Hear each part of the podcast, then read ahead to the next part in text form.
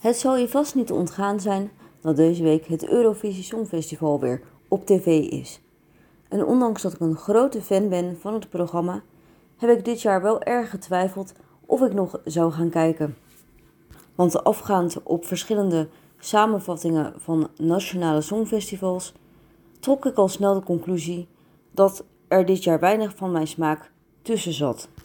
En toch zat ik dinsdagavond gewoon weer voor de buis om te kijken naar het Songfestival van dit jaar. Uiteindelijk was ik toch nieuwsgierig naar hoe het allemaal was geworden. Misschien kwam het op het grote podium wel heel anders over dan in de plaatselijke, landelijke tv-studio. Maar goed, smaak blijft smaak. Dus uiteindelijk heb ik bij heel veel optredens gedacht: gelukkig is dit ook na drie minuten weer voorbij en heb ik even ondertussen tijd om thee te zetten. Nu vraag je je misschien af waarom ik dan toch ben gaan kijken.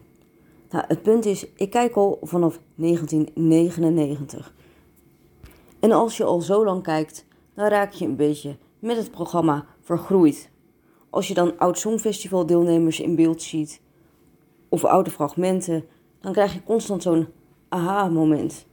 En nu zal je misschien denken, hoe kom je er als negenjarige bij om naar het Songfestival te gaan kijken? Nou, dat kwam door Telekids. In dat programma zaten heel veel dingen die met het Songfestival te maken hadden. Denk aan Songfestival-artiesten die voorbij kwamen, puntentellingen die werden uitgespeeld en natuurlijk liedjes waarvan de deuntjes afkomstig waren van Songfestival-inzendingen. En zo kwam het dat ik als negenjarige op het grote bed van mijn ouders voor het eerst naar het Songfestival keek. En ik vond het magisch. Zoveel mensen uit allemaal verschillende landen die samen liedjes zongen. En ook al begreep ik er toen nog niet alles van, ik ben nooit meer gestopt met kijken. En ondanks dat er dit jaar dus weinig van mijn smaak tussen zit, heeft ook dit Songfestival mooie momenten. Vooral de aan Oekraïne gerelateerde Interval acts, die ontroeren mij heel erg. En daarnaast vind ik ook de introfilmpjes van de artiesten heel erg mooi. Waarbij je dit jaar zeg maar, een fragment ziet van Oekraïne.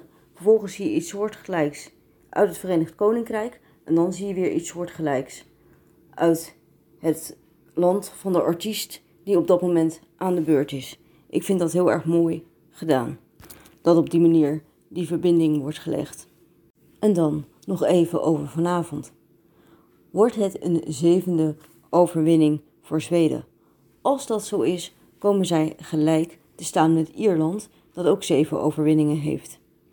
En dat is natuurlijk wel heel bijzonder.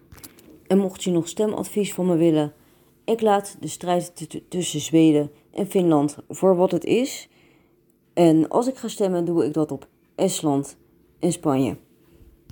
Ook voor de inzending van Spanje geldt dat het in eerste instantie niet helemaal mijn smaak is, maar ik vind het heel erg goed in elkaar zitten en het heeft ook lekker veel temperament. En daar word ik blij van, net als van het nieuws dat Luxemburg volgend jaar weer terugkeert naar het Eurovisie Songfestival. Ik wens je heel veel kijkplezier voor vanavond. Geniet ervan.